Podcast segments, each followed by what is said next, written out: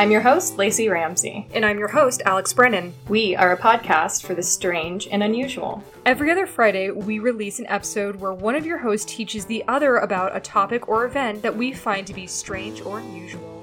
On Monday, before the episode is released, we post our custom themed cocktail recipe so you have time to get the ingredients and drink along with us. So sit back and relax. It's time for Crackpot Cocktail Hour.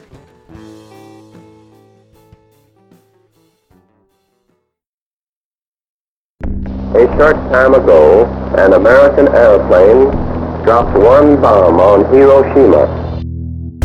21 days after the New Mexico dress rehearsal, a lone B-29 was over Hiroshima carrying an atomic bomb. At 8.15 in the morning of August 6, Japanese time, the first atomic bomb hit an enemy target. A destructive force of 15,000 tons of TNT, a mass of rubble. Yet, less than a mile from ground zero, a human being in a shelter should have survived. This atomic radiation that is leading to so many new and useful developments is energy released by radioactive atoms.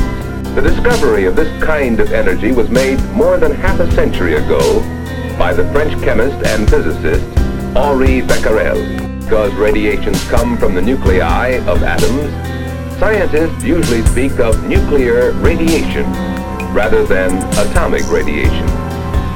So if there is plenty of uranium-235, one neutron can, at the very least, release two neutrons. The two can release four. The four, eight. The eight, 16.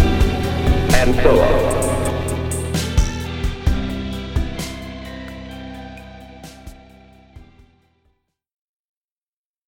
God, we're recording again. This is crazy. I uh, feel so unprepared, but I guess I don't have to do anything. to our listeners, uh, the quality of this episode may be a little bit different than previous episodes. This is our first ever Skype episode, so luckily we got everything set up and working. So, yay! Yay, hopefully. um, if the audio sounds weird, I will try to fix it in post. Uh, if I can't, remember we love you. Yeah, I second that. I, I'm not drinking our cocktail because I have one portion left and I'm going to drink it on a uh, group call today so I can advertise my cocktail because it's pretty to look at. It's like got a demon core in the middle of it. That's the only thing I know about this episode. so Yeah. I made Networking, myself- networking, I'm sad, I'm sad you didn't get to try it. I, I, my feelings are a tiny bit hurt, but I'll be able to move on. I think. I think I'll be able to grow from this. probably also explain why I haven't had the cocktail. So, um, when we realized that we're going to have to continue doing social distancing and all of our podcasting is pretty much going to be over Skype, uh, I needed to pick up my microphone from Lacey's house. So, we did a social distancing exchange where I showed up at her door. And, she also gave- brought toilet paper. I didn't know if you wanted me to bring up the TP for your bunghole or not. yeah, bring it all up. I think we got to be real honest during this quarantine. So uh, I have an inside source for toilet paper. Uh, my building manager works for Costco, so uh, and then my husband will drive him home on days that they both happen that they both work. So whenever I need toilet paper, Lou will just buy some for us, and then Heath will drive him home. So Lacey was telling us how they were down to what one roll. yeah, I think we had maybe two, and I was like, we live next to a convenience store. Like, if we need to, it'll be fine. It's just like if you've got a bunch of extra, I could definitely use a few Yeah. rolls to get me Well, through. And then there's no guarantee that the convenience store is going to have any on top of that. Exactly. So uh, I was like, well, I just got like this giant 30 pack. I'll bring you toilet paper. You give me my microphone and we'll do an exchange. But when I showed up at Lacey's house, not only she didn't have like the cocktail like together in a glass, but she had parsed out all the ingredients. She gave me like a little card that was like, okay, this is how you do it. This is how you put it together. This is what it's supposed to look like. And it was so perfectly put together. And then I didn't make it. So- Did, tell me you didn't throw the vodka out. Tell me. I did not throw the vodka out. I'm Okay, planning to use that. That's going to be a part of brunch tomorrow. okay, good deal. It's like it would break my heart more so if I knew the good vodka had been wasted. like the lemon slice that has that was in there is probably different colors now, but the vodka's still good. Vodka's always good. That's why I parceled it out too, because I was like, the vodka will be good no matter what. So even if the other stuff goes bad. I, I can tell everybody what the cocktail is. Yeah, One- tell them what the cocktail is, even though we're not drinking it. Yes, uh, so I'll be drinking mine later. Um, Alex will get another opportunity at a later date, probably, to drink one. Uh, this episode is about the Demon Core. I don't know what that is, so Alex is going to fill us in in a little bit. But I built a drink uh, based off a lemon drop called the Demon Drop because you just have to change one letter. Let the demon drop. Let the demons hit the floor. Uh, so the demon drop is three parts simple syrup, one and a half part lemon juice. Oh wait, no, that's the mocktail recipe. I was like, where's the vodka? that's the important part. We just discussed why that's the important part. no, Uh, look, I've, I've got it up on my phone here, so I'm a little bit less like normally I have a note card where I've written everything out that I'm going to say for the cocktail. All right, so the cocktail for the demon drop is two parts vodka, one and a half part simple syrup, one part lemon juice. I added a dash of Szechuan pepper bitters just because I think they add depth and complexity. And then I also added a frozen sphere of cranberry juice. So we've got these like spherical molds, and I made that. And so you make the drink like a lemon drop, and then you put the frozen cranberry juice in the middle, and it's like this glowing core. And the drink starts out pretty strong, but as the cranberry juice melts, it kind of infuses the drink with more red color and also a little bit more sweetness and little more dilution. So I figured that would be kind of like some sort of nuclear leaching process. I don't know. This is this is my best my best guess at what this uh is Well, gonna now be I feel about. like an even bigger asshole for not drinking this. it's all right. You'll get you'll get another chance.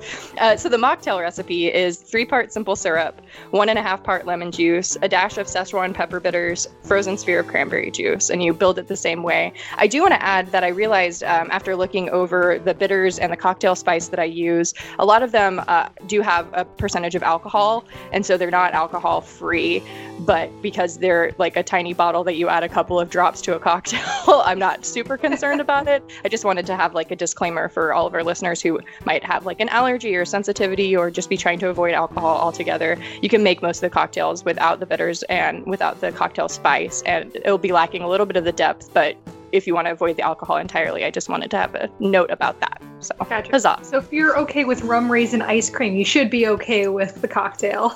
Yeah, very much. But if you're like not a drop, nothing, then you, you're going to want to avoid just any of the bitters or the cocktail spice. Fair enough. Uh, we should also put a disclaimer that because we are social distancing and part of like our whole experience is enjoying the cocktail together, we will not be doing cocktails until we're back together again.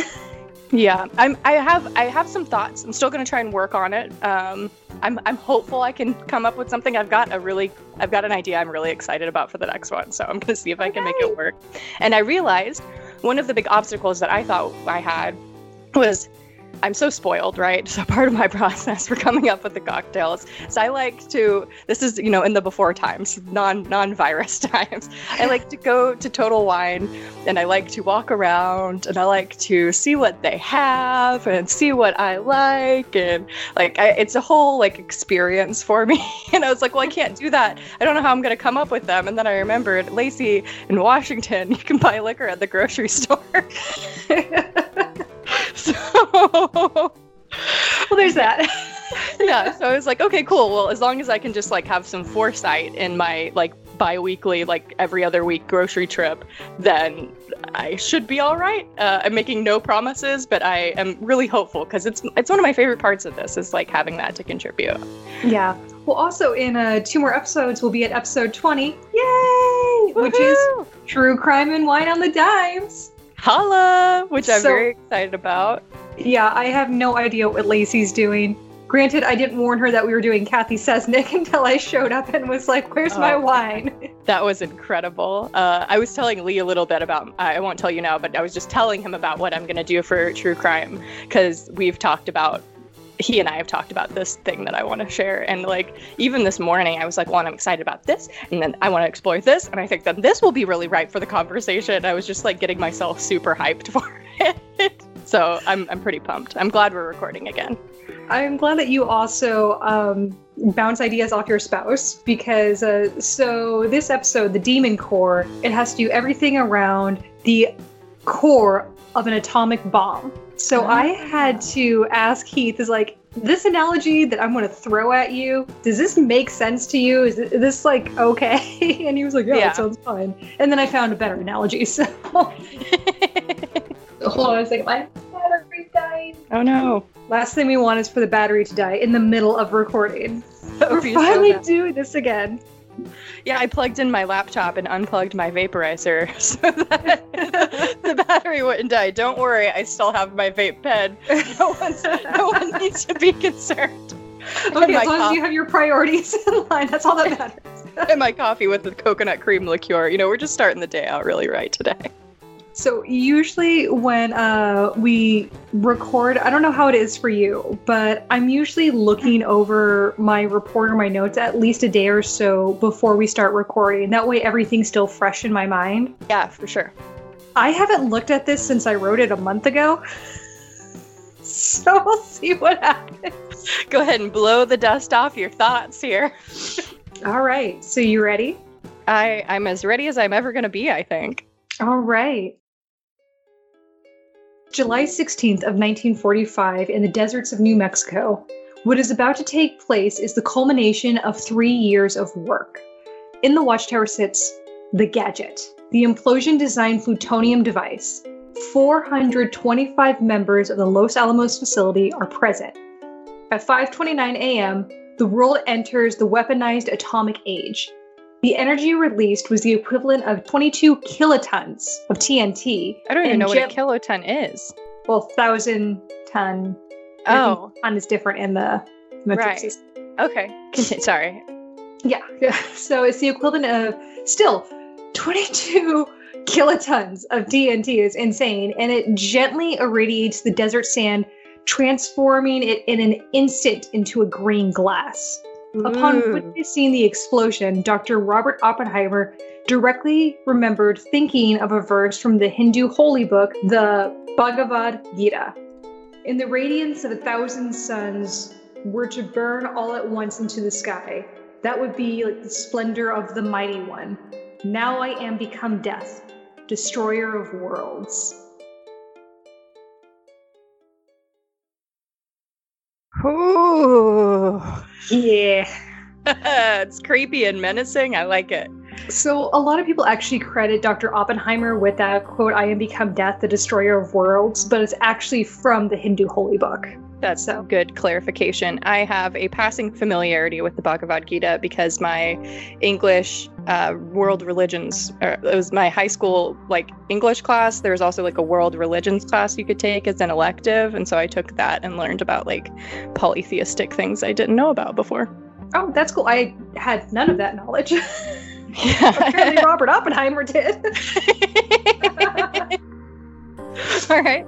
So that was in uh, July of 1945, and as we know, about a month, well, actually even less than a month later, we dropped the two atomic bombs on Nagasaki and Hiroshima in Japan, thus leading to the end of World War II. I'm sorry. Someone needs. He's trying to get his meows into our podcast, and I'm trying to. Hi, keep them out. Jeremy. Jeremy. All right. Get in there. If I Yeah, can I get him contained, then he'll meow less. I've uh, locked myself in my bedroom, so I can hear Sky's little like click, click, click of her claws outside the door. Because I can tell she wants in, but I'm like, no. I love you, you intrusive little monkey. Sorry to interrupt. He's just gonna keep circling and meowing unless I restrain him. Oh, it's okay. I All can right. cut this out. That's the magic of editing. I can make us look like geniuses. Keep going. On May 21st of 1946, the team at Los Alamos credited with the creation of the Fat Man and Little Boy, the respective atomic weapons detonated in Hiroshima, Nagasaki, Japan on August 6th and August 9th of that of the previous year. These dual bombings directly resulted in the Japanese surrender and the end of the Second World War.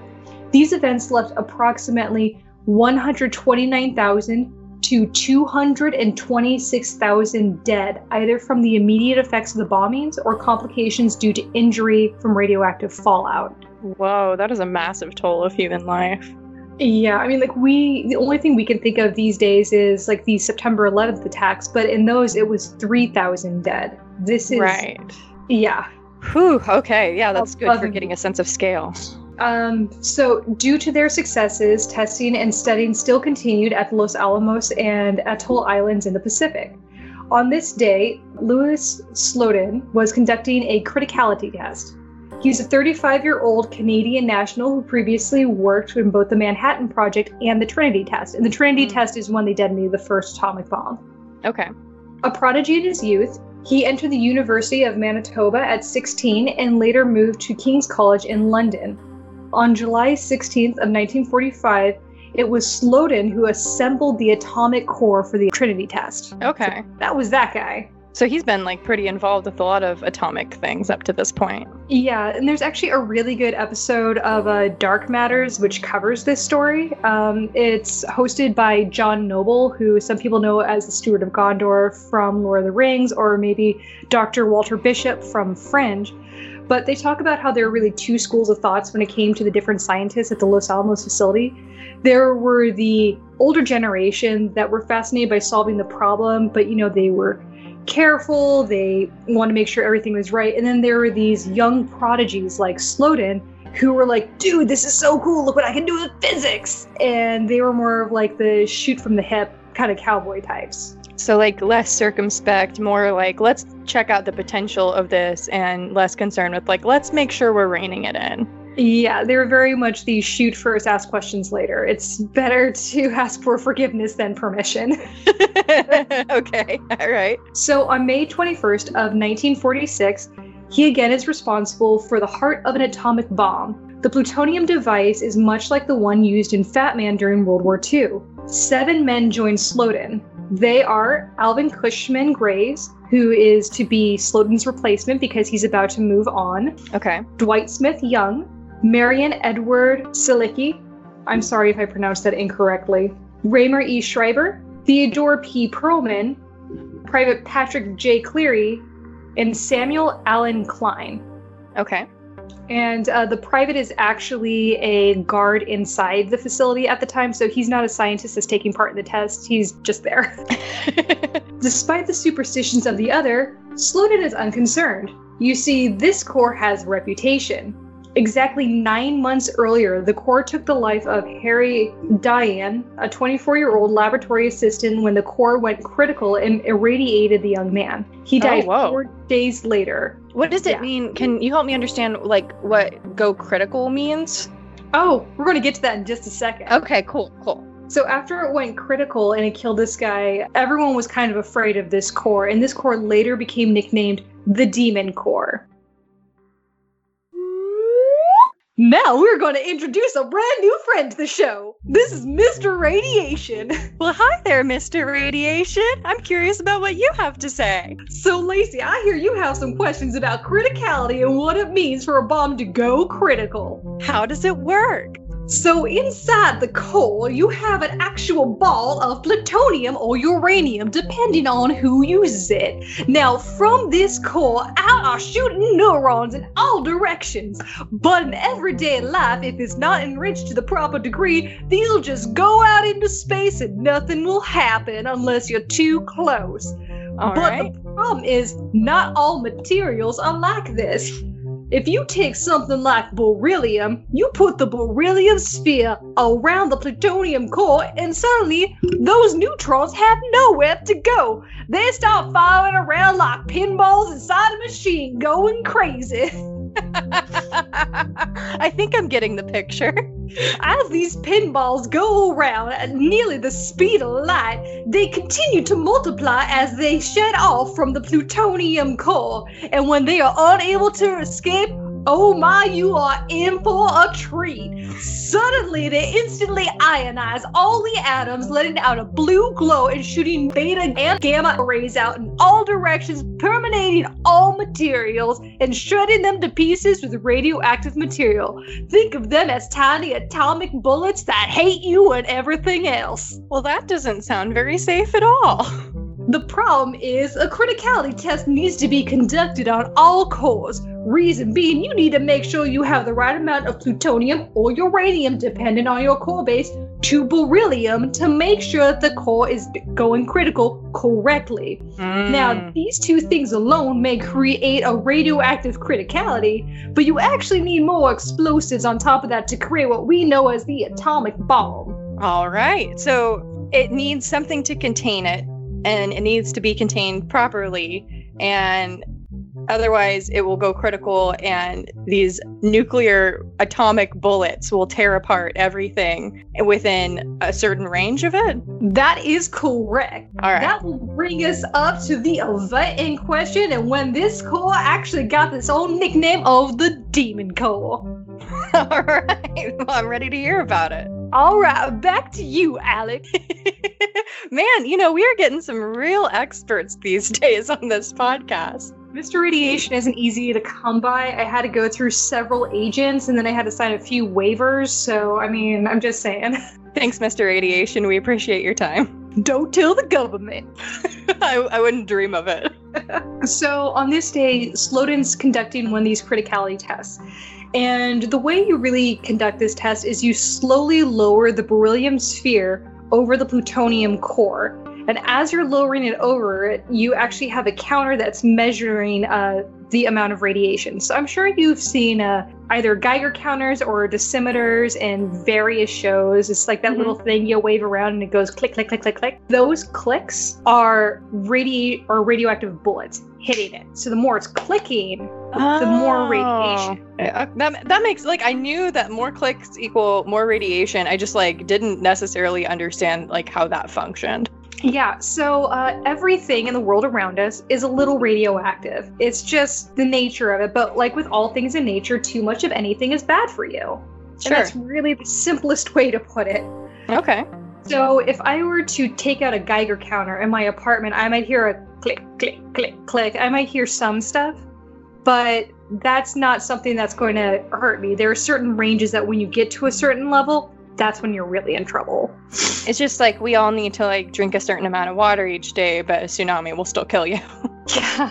Well, also there is a water toxicity, but that's a True. whole different thing. yeah, that's fair. Yeah, I remember learning about that in like his or chemistry class, where like if you drink enough water, you can get drunk. And so all my straight edge friend, friends were like, "What? Drunk off water? How do we do this?" And our, our teacher was basically like, "You're gonna die before you ever get drunk off water. Please don't try to do this." Yeah, there was uh, actually a very infamous case where uh, I'm sure you've heard of like the hold your wee contest. I probably haven't heard of this because it's not a skill I possess, even on the shortest of car trips.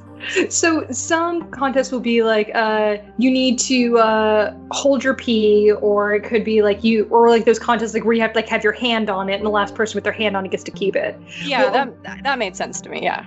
Yeah, so a radio was doing a, uh contest for Hold Your Wee for a Wee. So they had people drink a lot of water, and then it was whoever could hold their bladder the longest won a Nintendo Wii. And then the radio station paid for all the medical bills for the people who had burst bladders and UTIs and all of that, right? Sure. uh, but Okay. one woman who uh, participated in this contest, and I think she actually did not win the Wii in the end. She went home not feeling well, and she was later hospitalized and died of water toxicity. yeah, so like, don't hold your wee for too long. This is something my body refuses to allow me to do. Your body is smart. It's like flush those kidneys. So if you're imagining a criticality test where someone's lowering a ball of beryllium over a plutonium core, It doesn't seem like a delicate process or anything. how how in your mind would you imagine that would work? Um, I imagine that this would be like done at a distance, and I picture like a big room with like the beryllium core in the middle, uh, like with the you're trying to lower the beryllium over the plutonium with like a long machine arm, and so everybody's like outside the room looking through like this protective glass, and like this mechanism is lowering it. That's how I'm picturing it. See, you're smart. That's not what they did. It was literally a guy with a screwdriver. Are you fucking kidding me? I wish I was. So between 315 and 320, Slotin begins his test, lowering the beryllium lid over the plutonium core. As he does, the Geiger counter begins click, click, clicking faster and faster. He's balancing the top of the sphere with one hand, Oh while my the God. other hand is using a screwdriver, and he's using a flathead. So originally he's having it so the uh, it's perpendicular to the table and like slowly rotating it so he can get a little bit more. The team watches and waits as the neutrons quickly multiply and ricochet wildly off the beryllium walls. It's 320, and the screwdriver slips. Oh no. So, this is what another scientist referred to as tickling the dragon's tail as you're slowly lowering it. But as the beryllium sphere clamps down, immediately a flash of blue light rockets out from the core, propelling neutron, gamma, and beta radiation in all directions. Well, that's probably fine. Remember what Mr. Radiation said? They're like bullets. It's like tiny radiation bullets. Blue light, very bad. Blue light is a bad, bad thing. We know that from um, the British British Airways flight that we talked about. Blue light, not good. You see blue light, you see a blue shift in your emissions, you need to drop out of FT. if you don't know what we're talking about, go back and listen to that episode. Why are you on this episode if you haven't listened to the other episodes? There's so many other episodes. Actually, I was just talking about faster than light speed travel. Oh, wow. That uh, escaped me. Uh, read the books uh, Red Lightning and Blue Thunder. Uh, it's it goes more into the science of it. I won't do it. Anyway, All right. So after it clamps down, Slotin's reaction is immediate. His left hand is already atop the core when he moves to rip the beryllium casing away. In a moment, it's over as quickly as it started. Slotin can only stare at his palms in disbelief. At this time, the military provides dosimeter badges. I should probably explain what dosimetry badges are. Yeah. So they look like little white cards, and you would usually put them like in your breast pocket. And as it becomes irradiated, it turns black. So how black it is actually determines how much radiation you've been exposed to.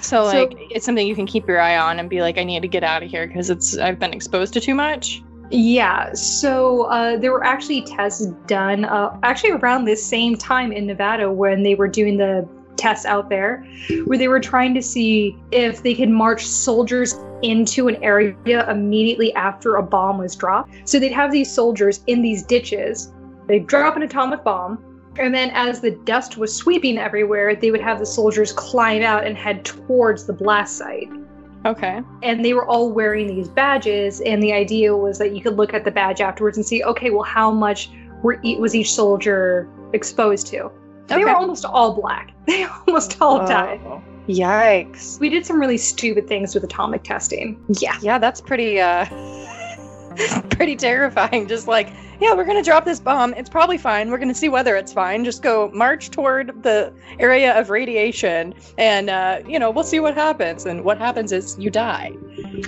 Yeah so in this lab they have these badges and you're supposed to wear them at all times when dealing with radiation because it's a good way to gauge like how much you picked up during various tests Sure. But it's after the test that he's like, we should probably grab those badges and like see how much they were, how much we were irradiated. Yeah. But you weren't wearing them at the time of the event. Oh my gosh. So they have no idea. They have no fucking idea. So they do get the badges, and like as soon as they get them, they're like, "Wait, what the fuck are we doing? This is stupid. I mean, this isn't going to tell us anything." Right. So when they realize that the data would be irrelevant, Slotin actually opts for a second action. He goes to the chalkboard, grabs a piece of chalk, and he tells all the men to mark their places on the floor. Like he tells them, "Don't move." Mark where you were on the floor, and then he takes very detailed notes on the chalkboard of everyone's distance from the demon core. Ah. I think we need to talk a little bit about the various ways radiation kills you. yeah, for sure. So these are the representations of a radiation poisoning. So the first one is hematopoietic, hematopoietic. I'm sorry if I'm pronouncing that correctly. Blood, blood. I'm trying to think of your hematocrit, your heme. Okay, yeah. I'm, I'm Yeah. just trying to put, put some of these parts of speech into boxes in my brain. Don't worry, I'm going to explain what that is. Okay. so blood cells, including white blood cells, drop, leaving the victim vulnerable to infections. Your blood, if your white blood cells are gone, you don't Can't have fight off. your nat- exactly. As neutrons tear apart the cells. Radiation burns appear, blistering and breaking the skin open. Without a proper blood count, wounds do not heal and are pretty much consistently open to exposure. So it's like two levels of damage, uh, just from that aspect. Like your the radiation is tearing open your cells, and then your cells also don't have enough white blood cells to like fight off the infection. So like the wounds stay open. Yeah, and even your red blood cells are dropping at this time too, which means that your blood can't clot either. So if you have internal Oh. bleeding, you're pretty much fucked. Okay, wow. All right. Yeah, there's actually a horrific story. Uh, there's a documentary that's just simply called uh, Hiroshima, and it's interviewing people who survived the bombing. And one is a woman who lost her husband during it, and they were actually able to get to a field hospital. They tried to give him a blood transfusion, but his blood wouldn't clot, and he ended up bleeding out. Oh my gosh. Yeah, Okay. radiation literally melts your body. It destroys all of your cells one at a time, and depending on your exposure, dep- determines how much you're going to be able to survive. Okay. So the next representation is gastrointestinal. Guess what that is?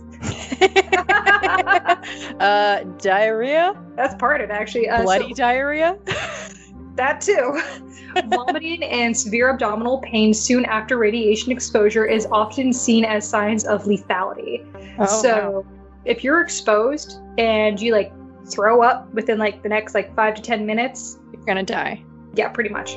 Wow. And this could be as soon as minutes to an hour. Though the subject may not die until years after the exposure, it is often the result of radiation exposure and complications. So even if like it doesn't kill you, like That the will be the thing that kills you, though.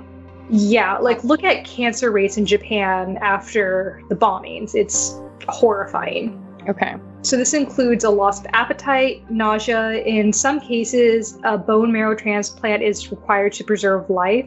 If this Whoa. option is not available, death is certain. Wow. Okay. And I guess a bone marrow transplant would then, um, like, re-trigger your body's ability to produce those like red and white blood cells because your own bone marrow has been damaged, so it needs help. Yeah, and actually, leukemia is a very common sickness people would get as a result of atomic poisoning. Okay. Good to know. Uh, and then there is neurological and vascular. Symptoms include dizziness, headaches, the inability to maintain consciousness. If these signs appear in minutes to hours, death is guaranteed. Wow. So like, there's a lot of like thing symptoms that can tip you off that this is going to kill you. Yeah. So, whenever someone receives a lethal dose of radiation, it may not be apparent immediately that they're going to die of radiation because immediately you look like a normal person. Sure. They call this phase the walking ghost phase because you're pretty much on your way out. Shit. Yeah, so uh, I know you did not enjoy the Chernobyl TV show, as we've spoken of earlier on in this podcast. I feel like if they cut it in half, But, like, uh. The firefighters, they were in the walking ghost phase once they left Chernobyl, and they talk about how at Chernobyl, the sky was glowing. And with what you know now, you know that's very, very, very fucking bad. yeah, things glow that shouldn't glow. It's not a good sign. So now everyone's this blast has gone out. Slotin's had everyone mark their place on the ground, and now where they are in the room are going to be data points for the rest of their lives. Mm. So immediately after, Slowden enters what we call the walking ghost phase. What a what a scary and like apt sounding name for this. Yeah, the moment he leaves the lab, he throws up. Oh no, he's pregnant.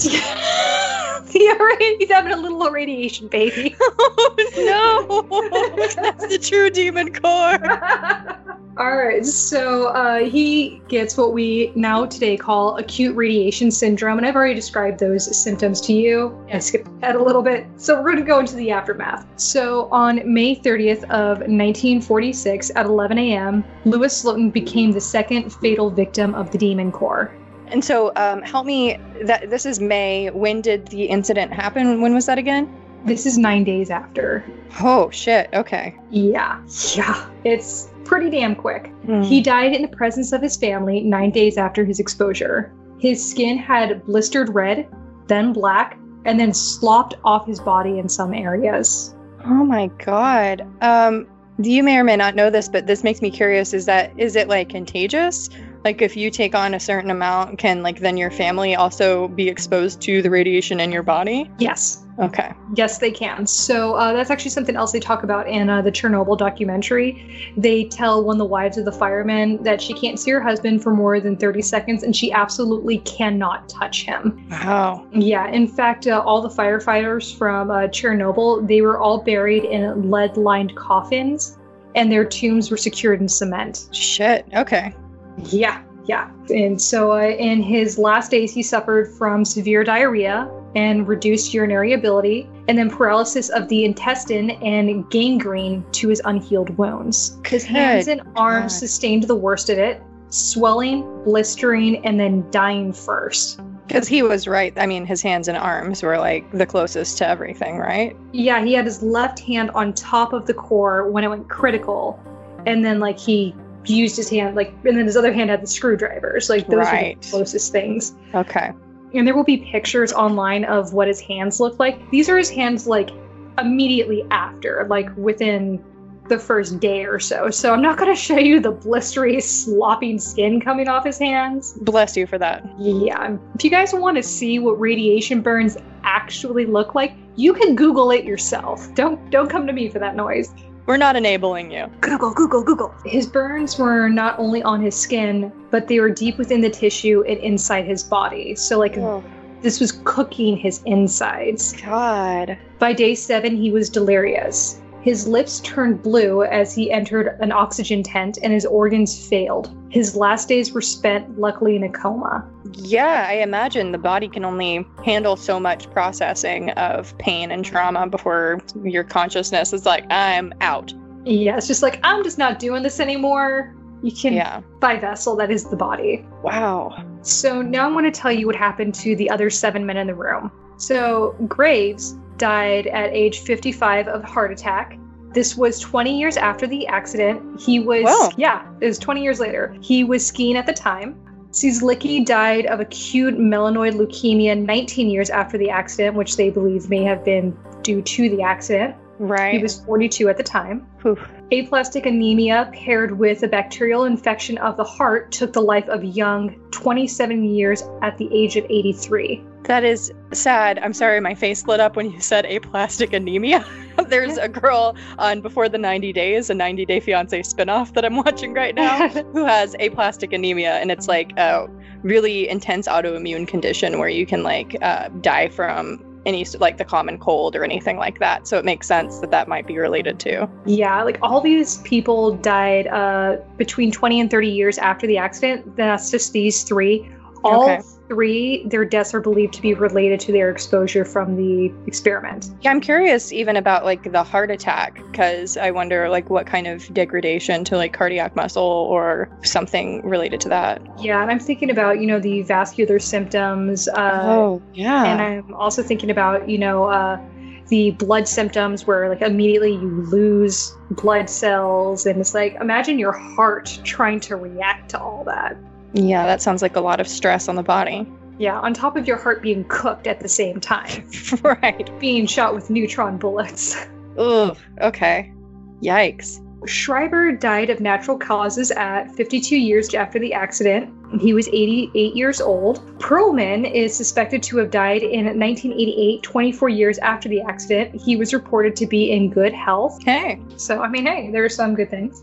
Yeah, some Um, people like I wonder also like is it is it proximity? Like what are the th- I wonder what determines like what kind of and how much damage you take. It really has to do with uh, proximity and amount. And that's uh, Okay. one of the things we'll talk about in a minute. Okay. So Private Cleary was killed in action in September on September 3rd of 1950 while serving in the Korean War.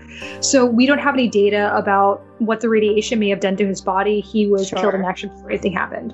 Kline died in 2001, 55 years after the accident. The cause of his death is unknown because he refused to take place in the studies following the accident. Hmm. So, but as a result of this, he was denied access to his own medical records. Oh wow. So they were like, nope, if you don't participate in the research, then you can't see stuff about your own body? That seems Yeah, could you fucking suspect. imagine like having like shit popping up and then being like my doctor needs to know my history and he needs these records so he can potentially treat me. And the military is like, you won't let us document what your doctor's saying. You don't get to know what's wrong with you. Yeah, that's um I, I I'm gonna say fucked up. Super fucked up. Yeah, I mean, I can I see kind of why the military wanted to do it this way. Not that I approve of it, but I do understand that they wanted to understand what atomic exposure or atomic radiation exposure does to people over time. Sure, you just shouldn't coerce them with access to their own medical. Exactly.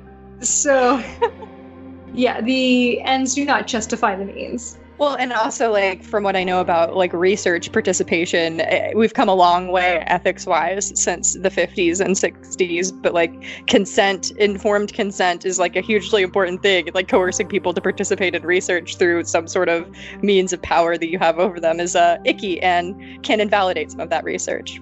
Yeah. Yeah. So the Demon Core was eventually detonated at Bikini Atoll. So they eventually blew it up. They're just like, you know what, we're done with this.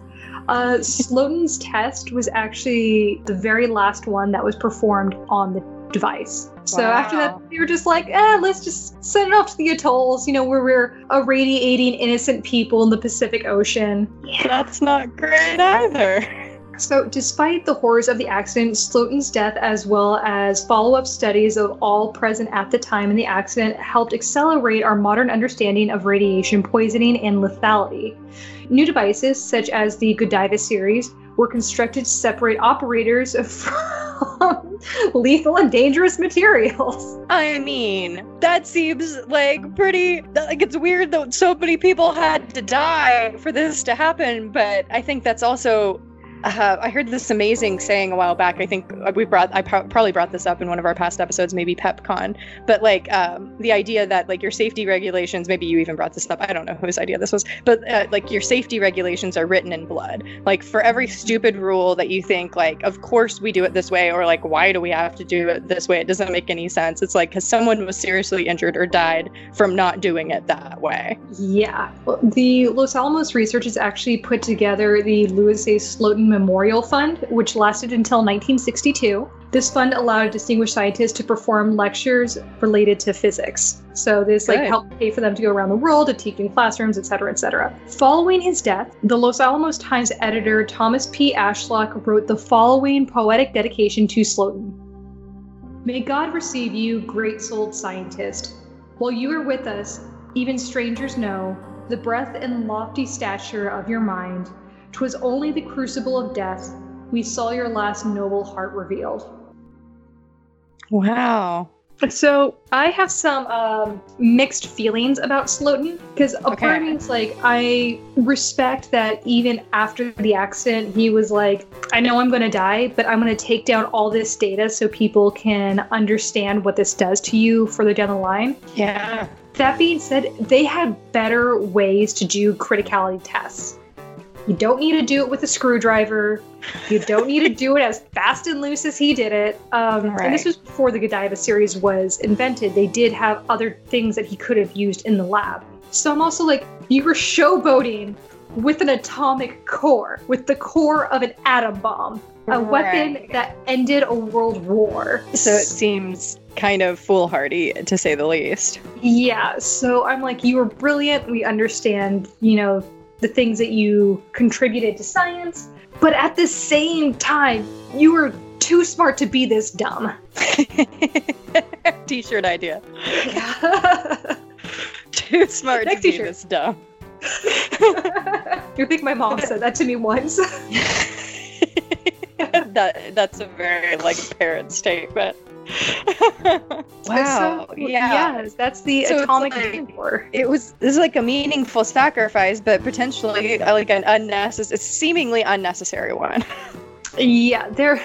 Well, do you want to hear something that's going to piss you off even more? Always. So you remember how I told you about that lab assistant that died months earlier from the same atomic core? Yes. The person doing that test was doing the exact same criticality test, also using a screwdriver, and also slipped. I mean, so, so this is all wholly unnecessary. Like this happened once, and we were like, but what would happen if we did it again? For some reason, and most of us are guilty of this. Everyone thinks that they're invincible. It's like, well, this person couldn't do it, but I know I could do it. I know that. It's why there are so many stupid criminals out there. They're like, I'll be smarter than all the other criminals, and I'll actually have a successful bank robbery, and then they get arrested. yeah, I just don't I like I have the opposite problem. Like whatever like a total lack of hubris is, like that's my issue. It's like, oh, I probably can't do simple things. As we've discussed, I have no common sense when it comes to personal safety, which is probably why I broke my back. but at the same time, now that I'm no longer in pain and I've actually healed quite nicely since I've been able to work from home, um, now I'm like, okay, we can do like parkour type things again and jump over things and we can go snowboarding again when in the back way way way back of my mind there's a little voice being like is that the smartest thing you should be doing with your newfound mobility and my front of mind is like of course Whereas me, last week, I injured my finger scrubbing cat food off the floor. So we're different levels of adventurousness. my favorite was when I so people who listen to the podcast you don't know this about me but I'm a I'm very OCD like I clean all the time I like things organized I like things set and just so. and I came out of Lacey's bathroom one day and I was like Lacey how did the mirror on the back of your bathroom door break and she was like you of all people will appreciate this I was cleaning too hard I broke the mirror. I was Windexing my little heart out. well, actually, I now have one of those same mirrors like on the inside of my closet door. So whenever I clean it, I'm like, don't go too hard. Lacey learned that I'm Lacey's sacrifice will not be in vain. Never forget this index finger injury. I just taped it together too. I'm like, does the bad luck for seven years count if the, none of the glass hits the floor and if I just use some packing tape to tape it up back together? It's not broken. It just has character now. That's right. That's right. We're all a lot funnier if we've been through some trauma, let's be honest. It's Uh, like a- what an awesome, interesting story. I'd, I'd never heard of this before you brought it up at all. Yeah, yeah, it's a. So I used to really be into dark matters because it's just stories like this. It's like weird science stories. Sure. like and they do it like with these really cheesy reenactments but it tells you things that you wouldn't have known before but this is also going to be a lead into our next episode which is one of the reasons why i wanted to do it like this the anniversary is coming up so our next episode is going to be about the fukushima disaster and the reason i wanted to cover this before i did the fukushima disaster is i really wanted people to understand the effects of radiation poisoning and i want them to understand how dangerous what happened was and the sacrifices people made in the aftermath. All right. So you've kind of laid a foundation for us. Yes, I I actually set things up. I pre-planned. Yay! We do that sometimes on this podcast. I know it doesn't always sound like that, but there are plans that go into this. uh, so on our future, we're hopefully getting back into our regular routine now. Yeah. Knock on plastic. I don't know. Do I have wood around? I do. Knock Um, on particle board. Yeah. I actually have wood behind me, as you can see. Nice. Um, I also hold on. I'm going to shift this a little bit. I also have my dream catcher up. Oh, I love it. So thank you for that. Thank you for fending off the nightmares. Um, You're welcome. as I said, we I would love to still do cocktails. Uh, I think what we're going to do, like as a pivot, even if Lacey still makes cocktails, is what are you drinking right now? Yeah, yeah. I think that's a good good call. Anyway, we need quarantine check-ins. Yeah, yeah. And I I'm drinking my coffee out of my owl mug. I'm drinking my coffee with my coconut cream liqueur out of my cat mug. so as you know, we're mature adults. As we mature, our podcasts and our drink preferences mature with us. I'm pretty proud. I made the rule for myself that I only get liquor in my coffee on weekends. I'm actually a little bit sad that we have to uh, be apart right now because of quarantine. Because I do really love the experience of trying your cocktails because they're always so good. Thank you. I love having a motivation to create something that somebody else will enjoy because I feel like I love cocktails in general and it's a lot easier for me to satisfy my own taste. But to be like, ooh, how do I get something that somebody else might like? It's like this level of challenge and excitement. I'm so glad we're recording again. Me too. I've really like missed this and missed like getting to hang out with you. I miss you too. I mean, I know I get to see you like over Skype and Marco Polo, but it's not the same. No, it's not. But it's de- it's definitely better. I like the first couple Marco Polos I did. I was like, I feel really self conscious, and I don't know where this app fits into my world. And then by like the third one, I was like, Hey, bitches, I love this. And Lee's like, I'm so glad you're doing this. like, keep in touch with your friends, and yeah, it's been Yeah. nice. I love seeing everyone's faces when I wake up. too. Either and everybody's morning pets. I Yes. feel, I feel like I get to spend time with like all the dogs and cats I don't always get to see. Yeah. I need to do a new Sky as the Evil Overlord monologue. I haven't done one in a while. I love it so much. She is the evil overlord. Has she still humping Mal's face or has she calmed down? Oh, she has stopped that ever since he bit, he bit her on the vag. Well, you know, uh, sometimes that's what you gotta do to get someone's crotch out of your face. You gotta bite it. yeah, yeah. Uh, I think that's it. Yeah, I think uh, I think we did good. What? How much was that? That was about an hour. That was 59 minutes and 28, 29, 30. yeah, this will be about an hour, if not a little bit under an hour after editing, which is like right on the money. We are uh, getting like the streamline of this is so nice. I know. I'm so happy with how this is turning out. Me too. Well, I guess I should go. I love you. Actually, I'll at least stop recording. Oh, let's. Yeah, we can stop And- recording. Should we say like an end of the episode thing, or? Uh, it's the end of the episode. If you haven't figured that out yet, I don't know what you're doing here. Yeah, GTFO. You don't have to go home, but you can't stay here. Cheers. Cheers. Uh, stay cracked. Crack it like it's hot. I don't know.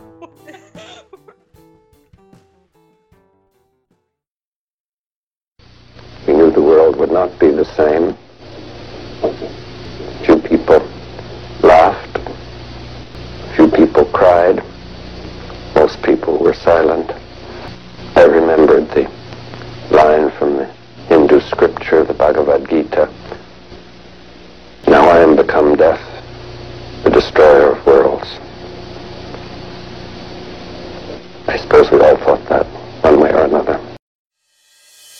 As always, thank you for listening, and if you like what you heard today, please leave us a positive review and a five star rating and tell your friends. All of that helps people know who we are so that we can bring you more of what you love. If you'd like more information on a specific episode, visit our website, crackpotcocktailhour.com, and click on the episode's link. If you'd like to know when new episodes are coming out and see the cocktail recipes in advance, subscribe to us in your podcast app and follow us on social media. We are Crackpot Cocktail Hour on Facebook, Instagram, and Pinterest, and we're at Crackpot Hour on Twitter. If you've got feedback for an episode or would like to suggest an episode topic, feel free to email us. We're crackpotcocktailhour at gmail.com. Until next time, crackpots, crack it like it's hot!